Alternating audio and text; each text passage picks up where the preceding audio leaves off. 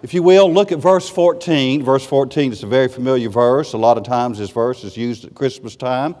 But uh, there's a great truth in here that I want to draw out and bring to your attention. And the Word was made flesh and dwelt among us. Praise God that the Father sent His Son to this world. We wouldn't have the free gift of salvation if Jesus had not come. And the Word was made flesh and dwelt among us, and we beheld His glory. The glory is of the only begotten of the Father. Then I want you to notice this phrase full of grace and truth. Jesus Christ, the Word, became flesh. And the Bible here says that Jesus was full of grace and He was full of truth.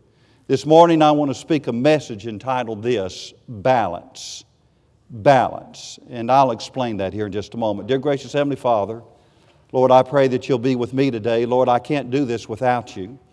I need your strength. I need your power. I need most definitely the presence of the Lord Jesus Christ. I need the filling of the Holy Spirit. So, Lord, I pray that you'll bless your word today and bless everybody that hears this message here this morning. And Lord, may we not go away without the Word of God being received gladly in that of our hearts. So help us here today. In Jesus' name I pray. Amen. Thank you. You may be seated.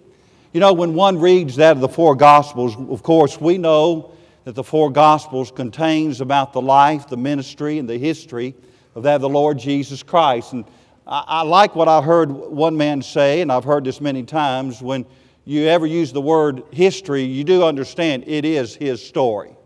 And when you come to the four Gospels, and you read the four Gospels, whenever Jesus would encounter certain individuals, that some of these individuals were moved uh, to say something about Jesus that was really a great truth about Jesus himself. For example, in Mark chapter 1, the Lord Jesus comes across a man who is possessed by an unclean spirit. And when this unclean spirit knows who is standing before him, here's what a demon, now listen, this will blow your mind. A demon says this about Jesus. He says, I know thee who thou art, the Holy One of God. Now I want you to think about that. Satan and his demons, they know exactly who Jesus is. By the way, that's why Satan works so hard to blind the eyes of the lost. Because they don't want to see Jesus for who he truly is, how that he is God, that, that he is the Holy One. That's why he's blinding their heart and in their minds, lest they see the glorious light of the gospel of the Lord Jesus Christ. Of course, this week, we, we know this as that of Passion Week, and we know what Jesus went through and how that Jesus stood before Pilate and even Pilate was so impressed by the Lord Jesus that he says this He says, I find no fault at all in this man. So, of course, he would find no fault. Why? Because he's the Holy One, he is God Almighty. Then we read a little bit later, also during the crucifixion of the Lord Jesus Christ, how that a centurion, the one who was in charge of the soldiers who nailed Jesus to the cross of Calvary, that when Jesus was hanging on that cross and when he witnessed that of the earthquake and those things that, that were done and how that fear was greatly felt, here's what he said Truly, this was the Son of God. But the verse that we read here today, I believe, gives us an insight of one of the greatest statements and one of the greatest truths of who Jesus is. How that Jesus was full of grace and how that Jesus was full of truth. You know, uh, when God created mankind, God chose three ways to reveal himself. I am so glad that God chose to reveal himself. God could have chosen to create it all that there is and then have set that aside and then had hid himself in obscurity and could have chosen to have never to have revealed himself, but he did reveal himself. One of the ways He revealed Himself was through the skies. You know, when you and I go out on a, a, beautiful evening, and one of the things that I enjoyed last night after the service is when we walked out and we saw that of the full moon and saw that of the stars and the heavens. And, and then able to see the beauty that you have here? See, what you have here in the desert, we don't have out in the east. We have that of, uh, uh of mountains and rivers and things, but here is so beautiful and to see the flowers in their bloom. But you know, when one looks at the nature and one looks at the skies, no one can go away without knowing there is a God. See, I'm a person that believes there's no such thing as an atheist. I don't believe there's an atheist. I believe everybody knows, according to Romans 1, there is a God, and one of those ways is by His creation. By the skies, He has revealed Himself. I wrote this down, number two, by Scripture. Thank God for the Word of God. He has chosen to reveal Himself with that of every dot and every jot and every tittle of that of God's Word. We know about God because He wanted to express it in His Word. But the greatest way that God chose to reveal Himself is through His Son, the Lord Jesus Christ. You know, there are many reasons Jesus came. Ultimately, the main reason He said for, from His own lips, I have come to seek and to save that which was lost. But we know who Jesus is because he left his throne of glory, stepped over Jupiter and Mars, and stepped into this world. And as the Word of God says, he took on flesh. He became 100% man without any sacrifice to that of being 100% God. The incarnation. And John, through the inspiration of the Holy Spirit, makes a very small but yet very significant statement that I want to magnify how that Jesus was full of grace and how that Jesus was full of truth. Now, I don't know if you've ever noticed that statement, but among that of where what the demon said that Jesus is the Holy One, among what Pilate said, I find no fault at all in him, among that of what the centurion said, truly this was the Son of God, you could put right up there that Jesus is full of grace and that Jesus is full of truth. In other words, Jesus was balanced. He was balanced. Now, does not the Word of God teach us that we're to be just like Jesus? Does not the Word of God in Romans 8, and of course, we everybody knows verse 28, that all things work together for good. But in the very next verse, the Bible tells us that we have been predestined to be conformed into the image of the Lord Jesus Christ. In other words, God's will for your life is to be just like Jesus. We're to walk like Jesus, talk like Jesus, act like Jesus, have an attitude like Jesus, and by the way, we're to be balanced like Jesus. Just as Jesus was full of grace, and just as Jesus was full of truth, we're to be full of grace, and we're to be full of truth. Now, by the way, that's not an easy thing to be. It is not an easy thing to be. By the way, did you notice the word full? Not 50% grace, not 50% truth. Not 75% of this and maybe 80% of that, but 100% full of grace and full of truth. Well, with that thought here today, I want to talk about how that you and I ought to be full of grace and full of truth and to be balanced. Because I'm here to tell you there's an awful lot of organizations, there's an awful lot of churches, there's an awful lot of born again believers that are not balanced. And as a result, it has brought chaos in this world. So, with the short time we have left here together, I just want to share three simple points here. And, and, and, can I encourage you to listen very carefully? You know, you know, you have an honor and a privilege as students of West Coast Baptist College to come to not only to study in the classrooms, to be under that of professors, but to me, I remember when I was in Bible college, I was a student at Tennessee Temple University uh, some many years ago along with my roommates, Abraham Lincoln and uh, Ulysses S. Grant, and uh, across the hall, that of uh, Robert E. Lee. We, we, we would attend that of uh, uh, classes, but to me, my most favorite time was to come into that chapel and to listen to various preachers who've come all across America, some very great preachers, some very famous preachers, some who are home with the Lord even now And I want to tell you, my favorite part of Bible college was that of chapel. And you've heard some great preachers here at this, from this very pulpit. And uh, don't ever take that for granted. I still remember to this day. I don't remember an awful lot of things in college and classes, but I always remember that at chapel. And so listen to me here today. I've got three things that I want to talk about here today. Number one, I want to talk about this. Let's talk about this the compassion of grace. The compassion of grace. You see, we just read here that Jesus is full of grace. Full of grace. Now, by the way, I don't think this is coincidental. I think this is very fundamental that by the inspiration of the Holy Spirit, that the very first thing that he says about Jesus is this He's full of grace. He mentions that first. The reason I say that is because he's trying to communicate to the Jew here. And if there's one thing that the Jew was all about, it was about truth. Truth. I mean, I mean, their whole life was truth. There's truth in the morning, truth in the evening, truth of that through all that of the day. Their whole life was about truth. Their whole history was about truth. The, uh, the Old Testament was about truth. To them, the law was truth. The Ten Commandments was truth. The regulations that they, they would put into place about what you can eat and not eat and various things about that of your day, it was all about truth. The rules, the sacrifice, it was all about truth. They were constantly about truth. But John wants to get across to them Jesus was full of grace. Look at verse 17, if you will, here in your passage here. Here's what John says For the law was given by Moses. See, John's reminding them, you're about truth.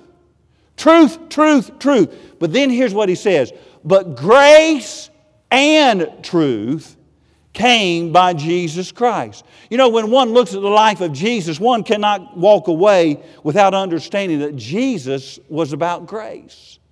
He was full of grace. You know everywhere he went, people were touched by his love?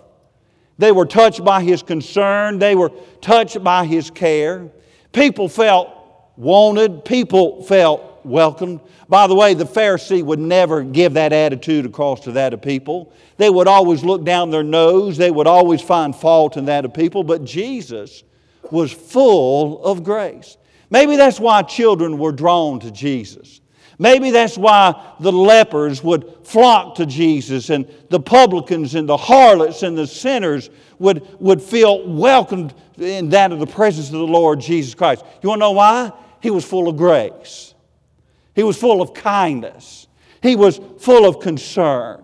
You see, Jesus would touch the untouchable. Nobody would dare touch a leper except Jesus would. Jesus would love the unlovable. Jesus would reach the unreachable. Why?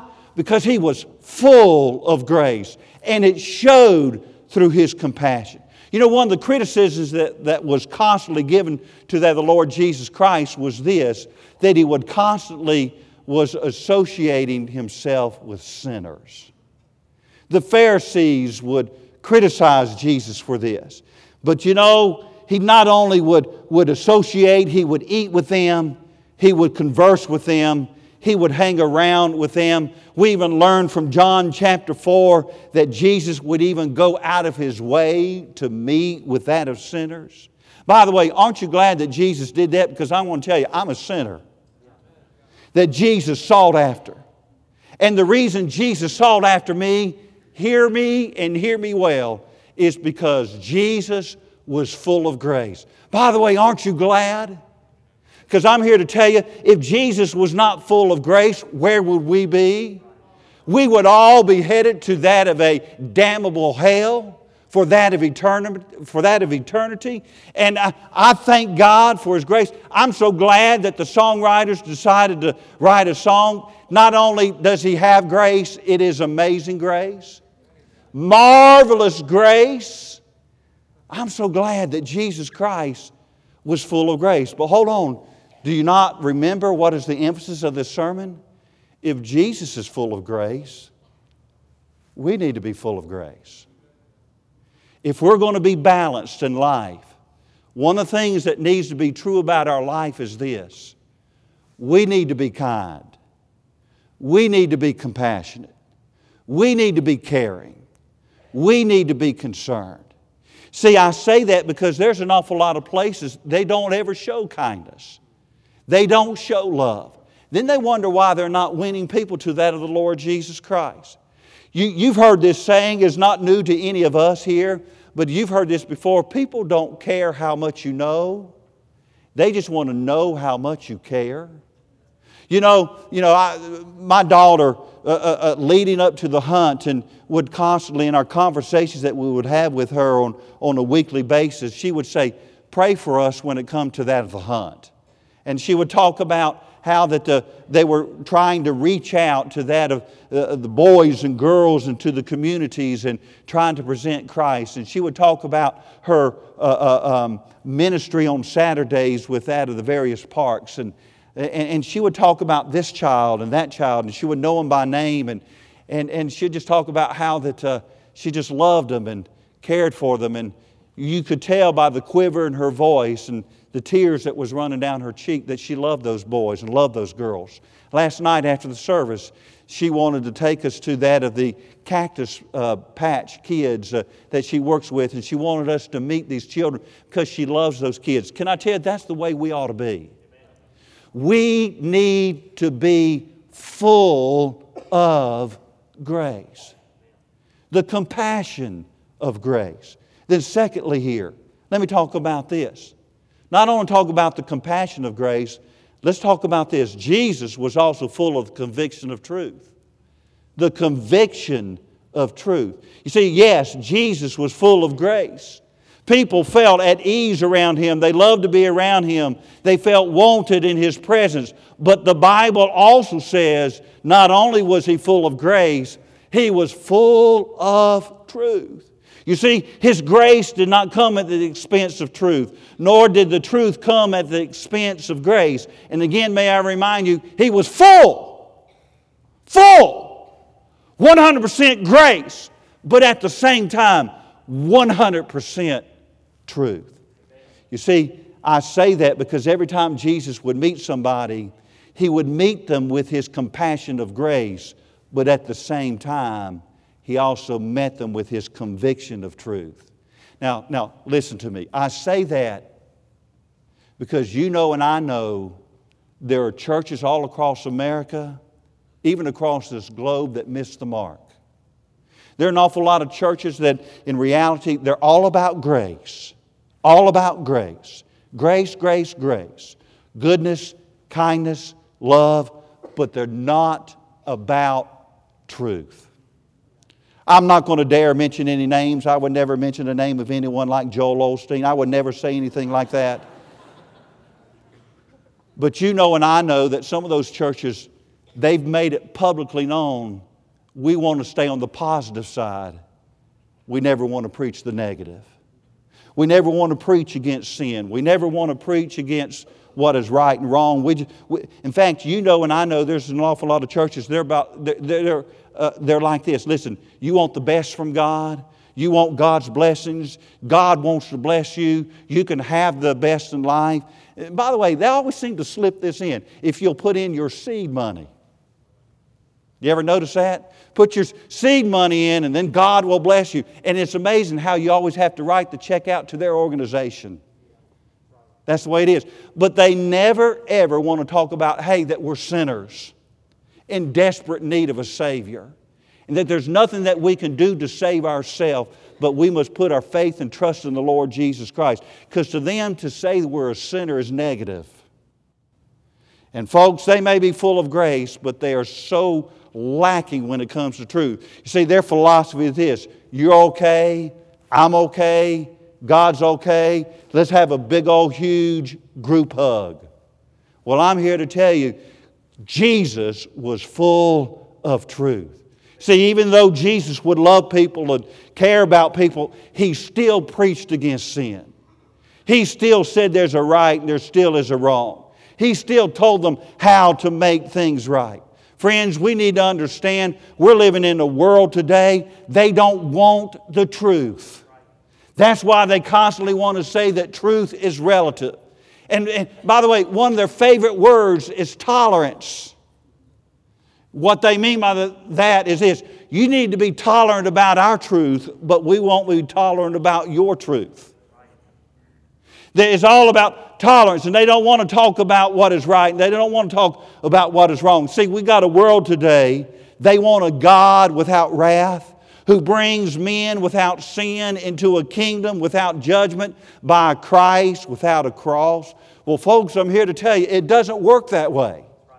It doesn't work that way. Hey, Jesus preached more about hell than he ever did about heaven. He still preached that, listen, there are two ways a broad way and a narrow way. And if you take the broad way, it will lead to destruction.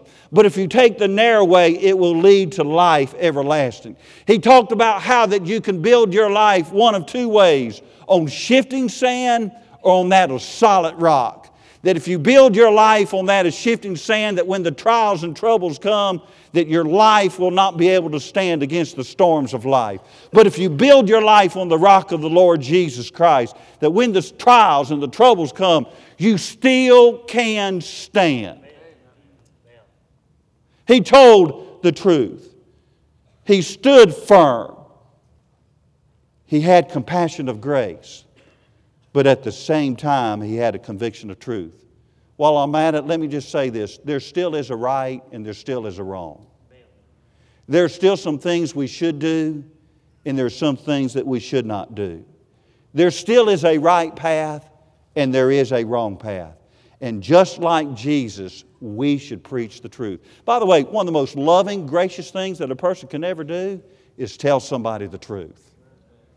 Jesus was full of grace, but at the same time, Jesus was full of truth. He was balanced, and we need to be balanced. Don't ever be afraid to tell people the truth, but you can tell the truth in love. Amen. But then I come to this lastly here the combination of grace and truth. You know, when it came to my church, one of the things I want to tell my church is this I want our church and I want this preacher to be balanced. I want us to be a church that reaches out to people kind and gracious and loving, but at the same time preach with conviction that this is the way that God says we're to be. This is, we're to preach that of truth. You see, the only way you and I can ever truly bring someone to the Lord Jesus Christ is that grace and truth must work together. They must work together. Because listen to me, I want you to hear me. If there's anything that you remember here today, is for the next few moments, I need you to listen very carefully. Because listen, anytime you have grace without truth, you become deceptive. I'm afraid an awful lot of these places who preach this prosperity type gospel, who want to say that if, that if you want God to bless you, but they never talk about being a sinner and the need for repentance and humbling oneself, there's going to be an awful lot of people who are going to stand before the Lord Jesus Christ, and here's what, what Jesus is going to say to them, just as he said in Matthew chapter 7 Many will say in that day, Lord, Lord, and then they talk about all the wonderful things they've done. You remember what Jesus' response is going, going to be? I never knew you. Depart from me, workers of iniquity. So, grace without truth is deceptive, but truth without grace is defective. Is defective. I'll talk about that a little bit more in just a moment, but let me just show you on the screen what happens when both are combined. For example, here's what grace says Grace says, I love sinners. But truth says, I hate sin. Hey, grace says God is love, but truth says God is holy. Hey, grace says redemption is possible, but truth says repentance is necessary. Grace says anybody can come to God, but truth says, but you must come through the Lord Jesus Christ. Hey, grace says, I love you just the way you are, but truth says, I love you too much to let you stay that way. Hey, grace says salvation is for all who desire it, but truth says judgment is for all who don't. Grace says there's a heaven and you can go there, but truth says there's also a hell and you can go there. Hey, grace says you're saved by grace through faith. Amen. But truth says faith without works is dead. See, grace and truth must work together, they must be balanced. In fact, let me do this. Let me give you some spiritual equations, and I'll be the first to admit I hate spiritual equations. Because sometimes it may oversimplify, but listen, there's some great truth I want you to learn here. First of all, grace minus truth equals this liberalism. You know all those churches we're talking about that it's all grace, grace, grace, and very, very little truth? Have you ever noticed they're always the liberal churches? They're the churches who want to push this sin and push that sin and say we ought not to be concerned with those sins. They're the ones who want to tell you, hey, you can have Christ, but you don't need to give up that of your uh, wicked and sinful lifestyle.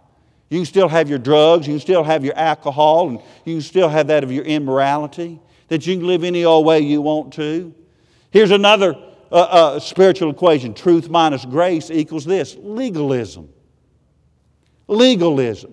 Where, where you must live by this set of rules, and if you don't, that maybe you're not a born again believer. Hey, can I tell you, one of the things that the Word of God does teach us, there is a right way and a wrong way. And by the way, I am a person who, I love rules. I like rules. It, they, they help you, they guide you, they guard you. Don't ever, ever complain about the rules. One of the things I told my daughter when she came to uh, school here, I said, listen, when you come here to uh, uh, West Coast, you make sure you obey the rules because those rules are there for a purpose. They're there to help you, they're help to guide you. But, folks, you and I know the Christian life is not about a set of rules, it's about a relationship with the Lord Jesus Christ. Amen to that? So, grace minus truth is liberalism, truth minus grace equals uh, legalism, but grace plus truth equals liberty. Liberty. That's why we need to be balanced. Jesus Christ Himself says, And ye shall know the truth, and the truth shall make you what? Free. I'm free in the Lord Jesus Christ. You say, free to do what? To please Him, to live for Him, to honor Him, to lift up the name of Jesus, to make Him the preeminent one in that of our life. You say, Preacher, that's all good and that all sounds like good classroom theology. How does that carry out in the Christian life? I'm glad you asked. Look, if you will, in John chapter 8. You're not far from there. If you know John chapter 8, especially in the beginning, Jesus was in the Mount of Olives, and then the Bible says that he comes to the temple. So, in other words, Jesus comes to the house of God, and while Jesus is at the house of God, a, group of, religious individuals, some religious men, brought a woman and threw her at the feet of Jesus who had been caught in the very act of adultery. Now, by the way, here's something I say every time when I talk about this story where was the man? Why is the lady brought? Because she was caught in the very act so, where's the individual? Of course, we know the answer. These men say, or these men, these men come, and their whole purpose was to trap, to tempt that of the Lord Jesus Christ. These men say this to Jesus. We know what the law says. We know what Moses says that this woman ought to die. And by the way, I think in their hands they had the very rocks ready to throw at this woman to, to, to execute her because of, uh, of her act of adultery. And, and said, What say ye? You remember what Jesus did? Remember how that Jesus knelt down and Jesus started to write in the sand? And by the way, nobody knows what Jesus wrote. I know an awful lot of people theorize, an awful lot of people offer suggestions, but listen, nobody knows what Jesus wrote. But I do know that as soon as he wrote it, he looked up and he says, He who is without sin cast the first stone. How many of y'all have ever heard someone use that against you when you talk about their sin? Right? But then the Bible says that then Jesus wrote again, and again we still don't know what he wrote. Well, I'm, I'm looking forward to the day to find out what Jesus wrote. But the Bible does say this that all those men were convicted in their heart. I can see it now that they dropped that stone and they walked away. By the way, you know what they should have done? They should have bowed down at the feet of Jesus and confessed that he was the Christ. But they didn't. But you remember, look at verse 10. Here's what the Bible says When Jesus had lifted up himself and saw none but the woman, he said unto her, Woman, where are those thine accusers? Hath no man condemned thee? She says, No man, Lord. And Jesus said unto her, Now notice this, neither do I condemn thee. What's that? Grace. That's God's grace. By the way, you, when you and I became born again believers, when we put our faith and trust in the Lord Jesus Christ, we're no longer condemned. Therefore, if any man be in Christ, right? Uh, uh, uh, Romans, there's therefore now no condemnation. He was bestowing His grace. I'm so, by the way, He's not condoning what she did. He just says, Neither do I condemn thee. That can only be done by the grace of God. But notice then what He says. He doesn't stop there. Here's what He says Go and sin no more. You know what that was? Truth. Here, here's what He's done He says, Listen, listen, I'm not going to condemn you. And the reason I'm not going to condemn you is I am showing you my grace. Why? Because Jesus was full of grace. But then he goes on and says, But listen, don't you live that way anymore. Because of my grace, I have forgiven you. Because of my grace, you're no longer condemned. Because of my grace, your life has been changed. Now go and live the truth. Go and sin no more. Friend, I want you to understand the point of this whole sermon here today is this we need to be the same way. Hey, preacher boys, men, and I don't use that derogatory, uh, you men who are studying to be in the ministry, whether it's pastor, assistant pastor, missionary, whatever it may be, when you get in the ministry, don't you get lopsided, where it's always grace but very little truth. Never get to the point where it's always truth but very ever little grace. Because I'm here to tell you, if you ever do that, your ministry will either be deceptive or defective. And you don't want that.